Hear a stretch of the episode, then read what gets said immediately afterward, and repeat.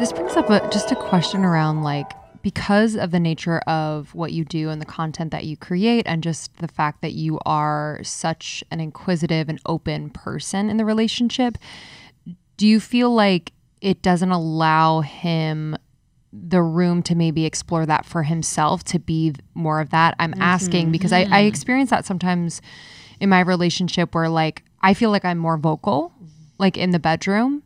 Mm-hmm. And he's like, Oh, I'm just not, that's just not me. And I'm like, Oh, I wonder if I pulled back, would it allow more space for him to be more of that? And we've talked about it, but I don't know if that's, I don't mm-hmm. think it would. But I'm just curious about that, like the balance or the lack thereof, whether like pulling back would maybe shift how Jared would like approach some of these things. I don't know. Yeah, I think you know what's fascinating is this is um you guys don't make content together, right? You and No. your partner. He's very private. Girl, you better Sorry. force that shit on because you know what was that's been a saving grace I think because I created a platform Yeah. where his voice was necessary. Um, and so it's necessary for him to share his perspective uh, by virtue of that we're creating things for each other. So I think without that piece, Yes. it might have been like this is a you thing. Um, but yeah. yeah, That's such a good point. Show him the check. Right. Show him the Show check. him the check, honey. You gotta With the tell him about nature of what he does. Lamborghini it. Yes, you gotta show him about the cars. You gotta tell him yeah. about the data and the check. That's how you get him in. It's interesting thing about the not wanting to have sex when pregnant and also to your boobs. And I think men have this fear of that like primal instinct sometimes, like where it's like, oh, I'm gonna hit the baby. You know, they like it's almost like a good guy complex where it's like, I don't want to hit the baby or I don't want to use the boobs in a way that's disrespectful because now this beautiful being is using them and mm-hmm. I love this person. I don't want to like say these things to her that are like raunchy and dirty and there's like mm-hmm. a car- compartmentalization that men sort of do with women and things that they love where it's almost like the primal aspects and elements are saved for like One night stands. One and night side stands pieces. or- yeah, you know what I mean? Yes. or I guess it's like the Madonna whore complex, Yeah. You know? Yeah. I wonder if there's a little bit of Oedipus in there too, of Yes. like, you know, resisting the urge to sexualize your mom and as a result just like completely putting it like moms are not sexual Yes. um, ever in any capacity at all yes. Mm, that's interesting.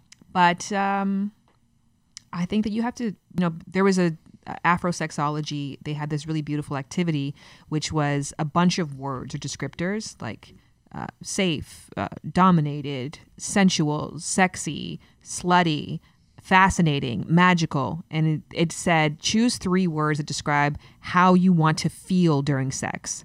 And that was a really great activity Love for us to do because it was to be like, not what do you want to do, which is a big thing, you know, what do you Yeah. want to do right now? Do you want to fuck my boobs? Like, um, I, I love in the video because you're like, all right, Jared. So there's this really cool thing, and he's like, well, we already did it.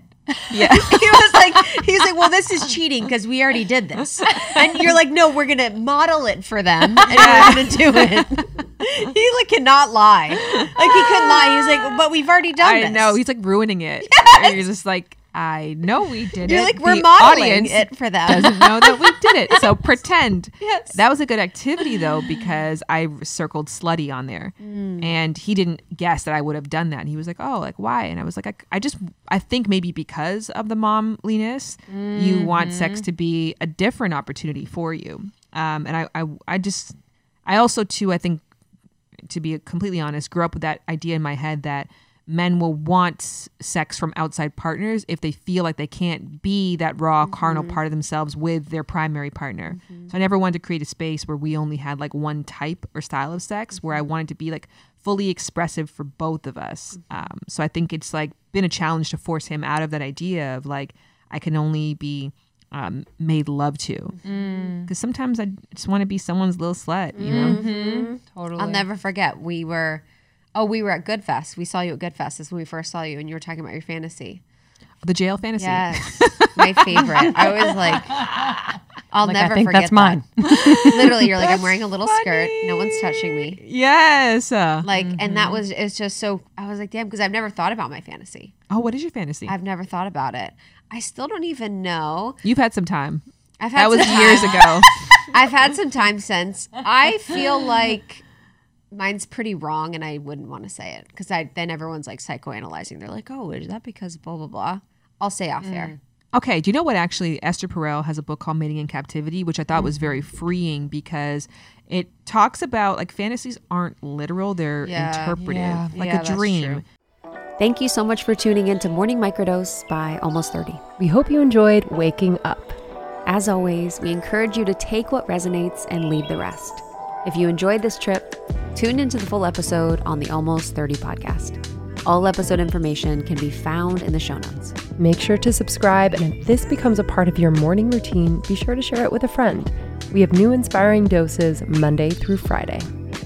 Follow us on Instagram at Morning Microdose and follow Almost 30 at Almost 30 Podcast. Thanks for listening. We'll see you in the vortex.